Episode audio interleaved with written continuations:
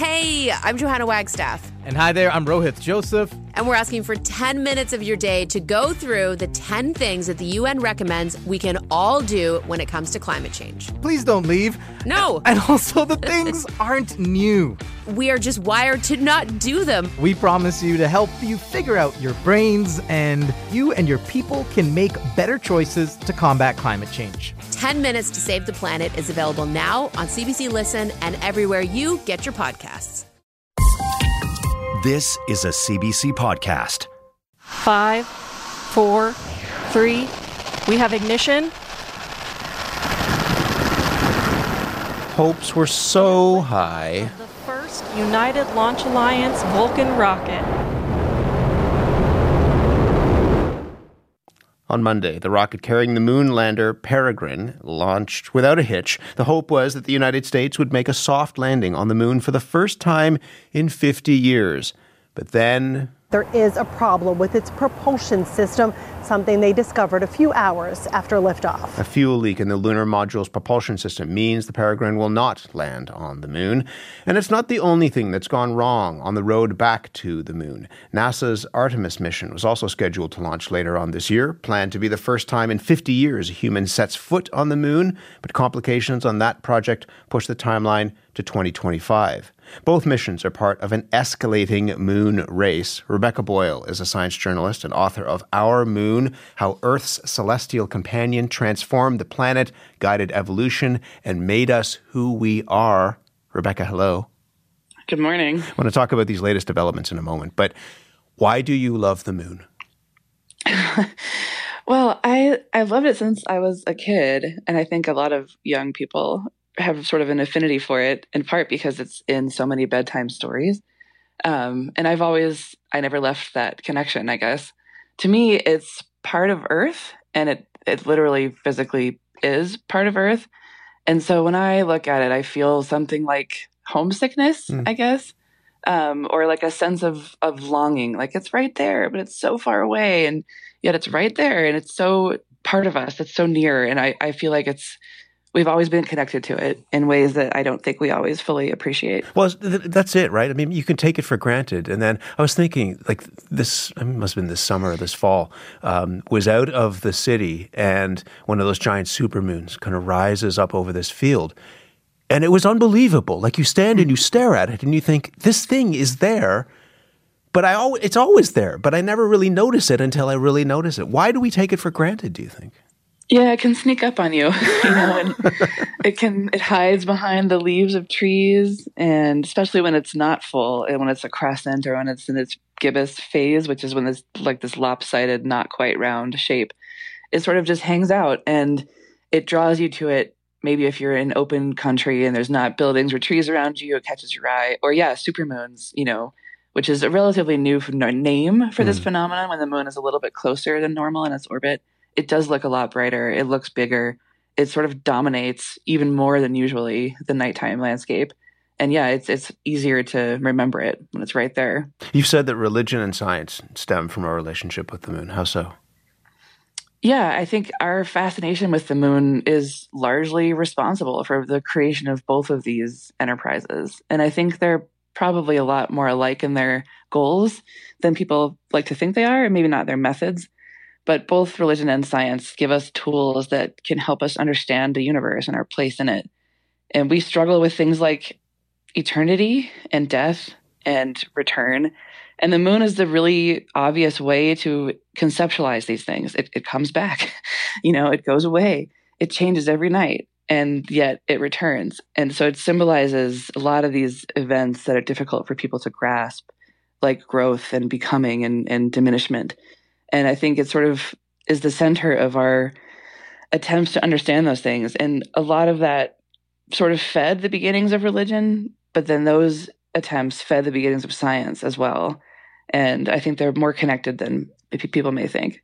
I have friends who work in, in the world of astronomy, and they often talk about the moon being a pain because it's really yeah. bright and it blocks out a lot of the things that they're trying to. Are they are they just complaining, or is that is that a fair criticism. No, it's it's so true, and I think this is one of my goals is be, is to be like, no, it's really important, and don't forget about it. but yeah, I mean, if if you're an astronomer and you're studying deep space objects, it's really bright. It's annoying. It, you have to schedule your observations when it's not up, and you know that's about half the month. You can kind of have a dark night sky without a bright moon washing out your images. And yeah, and so that's that's one reason why I wrote this book was to be like, no, the moon itself is really a valuable thing to study, and it's really interesting and I love astronomy and astrophysics, but the moon is right here, and it's it's something worth studying in its own right. When you heard that, given that, when you heard that um, the plan was to put a human back on the moon, what went through your mind? I'm excited about the idea of people going back up there. I think it's worth doing. I think it's worth exploring. I think it's worth bringing ourselves there, you know, both physically and, and mentally and, and culturally and spiritually. So make, make, also, make, do that. Make make the case for going back to the moon. I mean, I think it's it's a valuable enterprise. It's a valuable adventure. It's something that humans should do because we can. it's like the idea of climbing mountains. You know, they're there, so let's go see what they look like from a different perspective. And you know, one of the most valuable things about studying the moon is studying Earth. It sort of gave us this new perspective on our planet when we went there the first time in the 1960s and I think that's still possible. And there's a lot of really interesting geology that we can do on the moon about itself and about Earth and about their shared history. And I think it's really worth exploring. I just hope that when that happens, it's more thoughtful and more deliberate than maybe this the current kind of headlong rush moonward has been. Okay, so what what are you worried about? Because right now there are pri- private entities, but also countries, and maybe they're working together. But certainly, um, what we've heard and what we've talked about is that, is that the private sector seems to be driving a lot of this through innovation. What are you worried about when they're trying to get to the moon? I just hope that there is some general sense of why we're going and what we hope to do. And I think right now it's it's more there's a lot of excitement, there's a lot of sort of jingoism and you know and not only in the United States, but also in, in other countries that have put rovers up there, like India and China. There's a lot of attempts to get up there as a to make a point, to do something just because. And I think that can easily become difficult. And especially when you have commercial enterprises in play, there are a lot of attempts to extract things from the moon, either water or moon dust or some minerals that might be up there. And, you know, there's this sort of like, let's get rich mentality that underlies a few of these recent missions, which is exciting, but can also be, you know, troubling. And it depends on how we approach it. So, what should we be thinking about? When you say that we want to, you're looking for a thoughtful approach, characterize and, and frame that thoughtful approach for me. One thing I want people to think about is that anything we do to the moon is forever. It has no geology, it has no water cycle. It has no wind. It has no erosion. There's nothing that will ever change the moon once we start changing it besides us in the future. And so when we talk about being good ancestors on Earth, which is the thing we hear about a lot right now in the climate movement, I want to extend that to the moon. We need to think about who will use it after us, what they will think of it, what they will do with it. And the moon as an entity, you know, worth respecting the way that we respect our home planet, I hope. And I think that's something we need to to have a discussion about. What do you think we could learn from this? I mean, people will will question spending time and money on this, but to, your argument is that we can learn about the moon, but we can also learn about ourselves. What what are the questions that you hope we could answer if and when we put people back on the moon? Uh, there's a huge spectrum of things we can learn, and it goes from things as you know mundane as miniaturizing electronics and you know doing a better job with communication in space up to the most profound questions we've ever asked, which is why are we here? And why here? Why us? Why now? You know, the moon and Earth is a very unique system. It's the only place like this that we know. It's a very huge satellite compared to Earth, which is unique. And it's pretty far away, which is unique. It's part of Earth geologically, which is unique. And I think there's a lot we can learn about understanding that relationship and whether that is something that made us who we are, whether that made us unique and that made us possible, made life on Earth possible. And I think that's worth exploring. I watched that JFK speech um, that I quoted earlier from 62 kind of on a regular basis, in part because it's just great oratory, but also because it's about ambition, right? We choose to go to the moon. We do these difficult things, not because they're easy, but because they're hard. Why is it, we've been to the moon before. Why is it so difficult to get back there? Yeah, it's kind of funny how it, we sort of feel like it should be easy. You know, we did this 50 plus years ago with pretty, you know, rudimentary technology. And yet we can't do it again. And I think that's in part because it's just really hard. It's the, even though a lot of time has passed, we've learned a lot about how to build rockets. The physics has not changed. You know, the moon is really far away. It's 380,000 kilometers from here. And yeah, you kept and saying you kept saying earlier on that it's right there, which I think is really interesting. Like it seems it's, like it's right there, but it is far. It is, yeah. That, that's one of these dichotomies about the moon that I sort of like, where it, it feels like it's right next door. It's right next to us in the sky all the time. It accompanies us the way the sun does. But, you know, if you were like driving at highway speeds and which, which you can't, you need to go faster than that to leave Earth. But imagine that you could drive like 100 kilometers an hour. It would take you almost six months to get there. it's really far away. And that's a huge physical problem to solve. Like you have to go really, really fast to get off Earth and then cover this distance and then go all the way back to zero to land. And that's hard. It's just a physical challenge. And you know that hasn't changed in 50 years even though we've we've been building rockets for that whole time and building space capsules it's just challenging to do it and especially when you don't have a pilot like the apollo missions did who can make decisions quickly a human pilot who's trained who knows what they're doing who can make a decision you know that it's more difficult for an algorithm to do that on a spacecraft or a robot.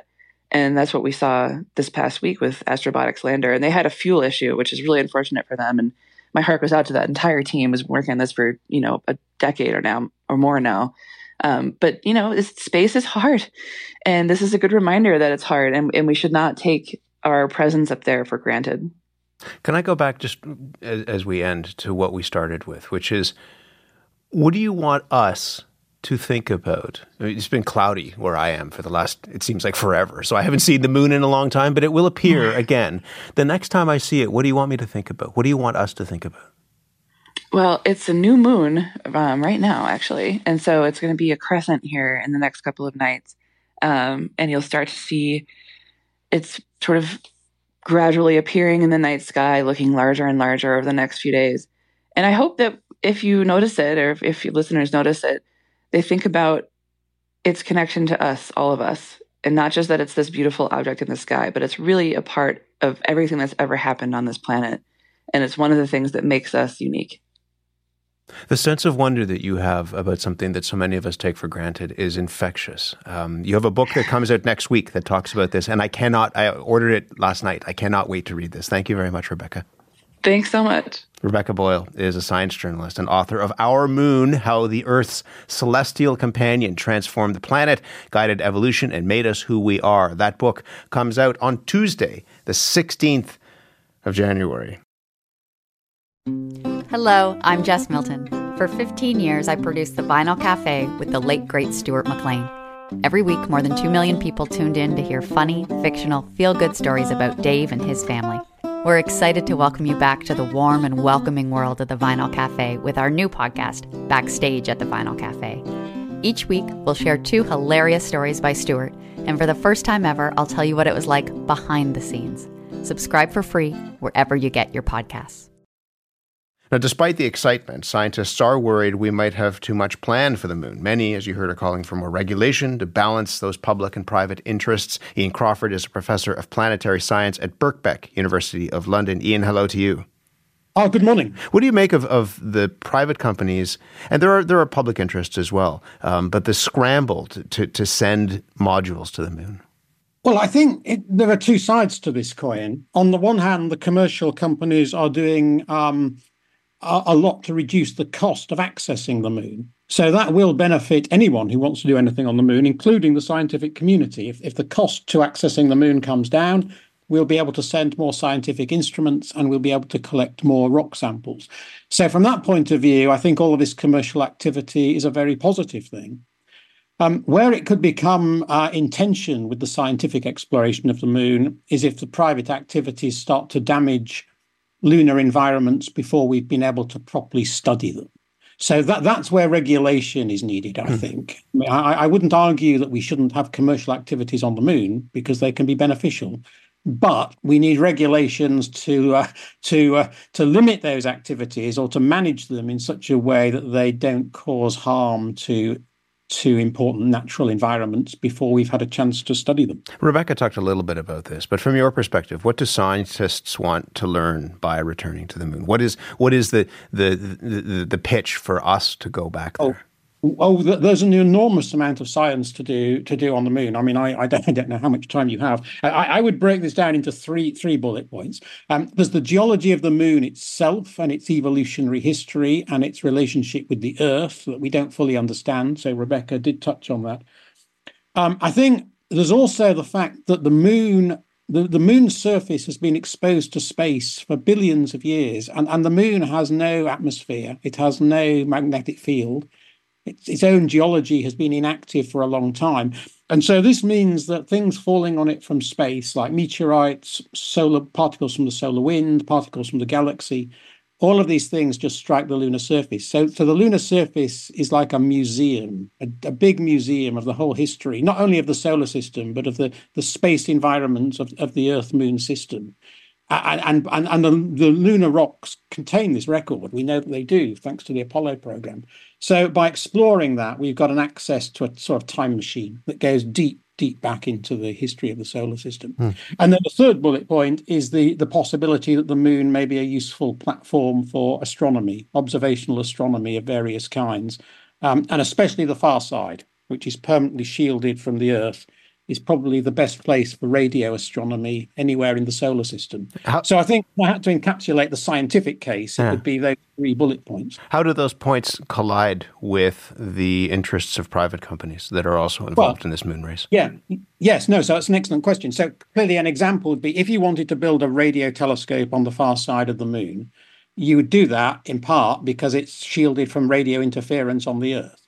So it would not be good if you had a private uh, act setup or any act or, or a state-led activity, any sort of activity on the on the far side of the moon where you were trying to study the radio sky if it was emitting radio and radio interference. So that would need to be regulated. You'd have to ensure that other activities on the far side of the moon that will inevitably emit radio waves uh, are shielded from where we're trying to build a radio telescope. I mean, that would be one example, but but I, I mean, I can I can think of others. Who this sounds like a simple question, and I don't know the answer to this. Who determines who gets to land on the moon right now? Well, nobody. I, I essentially, well, nation states do. I mean, uh, the, the, activities of, of all activity in space are currently governed by the 1967 Outer Space Treaty, and this this provides the framework in which all space exploration operates. But it devolves to the spacefaring nation states that are parties to the treaty to regulate activities um, of their own commercial um, entities that are under their jurisdiction. Sounds a bit like the Wild West in, in outer space. Well, it's not quite a Wild West in, insofar as we do at least have the Outer Space Treaty that sets some guidelines. But of course, the treaty dates from 1967. There were no, there was no one envisaged commercial activities on the moon in 1967. And really, although this treaty has a, uh, has 120 state signatories now, it was really set up as a treaty between the United States and the Soviet Union to regulate their their activities during the during the so-called space race. Mm. So it's not. It, it's an excellent foundation on which to build a legal and regulatory framework, but it is out of date. And so there is an urgent need to bring it up to date to accommodate the, the, the, the new reality that we're in some of the language in that treaty, I mean, talks about you know preserving the moon for the and, and, and the moon being the province of all mankind, um, which sounds kind of quaint and, and cute now, given how the state of the world and the state of relations between nations. How should the decisions get made? Who should be in charge of who gets to land on the moon? Well, I, I think, I mean, if you're asking my personal opinion, which I guess guess guess you are, mm. I do think we need higher level international oversight on these activities in order to stop it degenerating into a wild west, or even worse, into a, a, a sort of a, a situation where you could have conflict between nation states, like the United States or China. Um, and, and to manage this properly, does, in my view, require a higher level of international oversight. So this would mean putting it more under the control control of, of, of the United. Well, currently the United Nations is the only global body we have, and beefing up the UN's capacity to oversee these activities.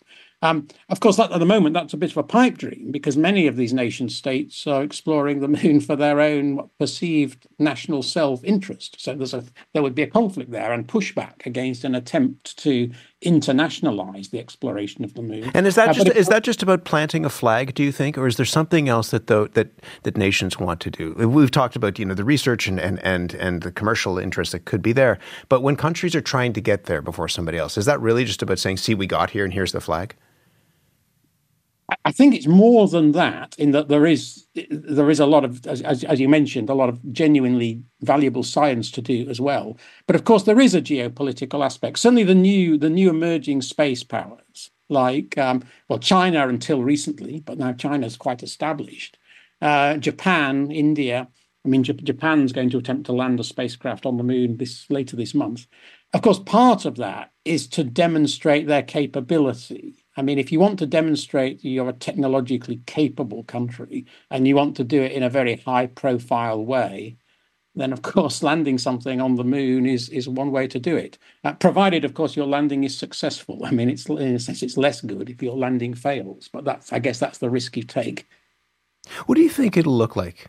On the moon in 50 years' time. There are grand plans to get there, and people have talked about space tourism and moon hotels and on and on and on. In 50 years' time, what will it be like there, do you think? Well, I. It's, it's, it's it, with you know it's imponderable without having a crystal ball because so much depends on political decisions that are, you know would have to be made. I would like to think that in 50 years' time we would have uh, we'd have a, an international research station, something like at the space station except on the moon, a, an international lunar research base, something like an Antarctic, um, like the bases on the on the continent of Antarctica, where the they facilitate a huge amount of scientific exploration on Antarctica by providing scientific infrastructure. I think science could benefit greatly from a moon base. But I do think it should be an international moon base. I don't think we want lots of different nations setting up their own moon bases. That that makes little sense to my mind. So I think what we should be aspiring to is an international moon base akin to something like the International Space Station, but on the moon, fulfilling a role, a scientific role that the Antarctic research stations provide in Antarctica. That is what I would like to see in 50 years' time. Just finally, do you think it'll be possible to keep the commercial interests at bay? I, am not sure what you mean by at bay, because, like I said at the beginning, they they have a role to play. I mean, they can bring things to the table that will help facilitate the scientific exploration of the moon. It's really just a question of regulating them so that they they they provide benefits without without without without harming the environment. I guess that that's what I mean. I mean, when money is at play here, that often it, it will be the money that speaks. Um, Yes, although I'm a bit, I, am doubtful that there's anything on the moon that these companies. The, the, most of the business models, as I understand it, of these companies that are trying to. So, there's a lot of talk about mining the moon, but a mm-hmm. lot of it is really hyperbole because there isn't really anything on the moon that's going to be valuable enough to dig up on the moon and move to the Earth.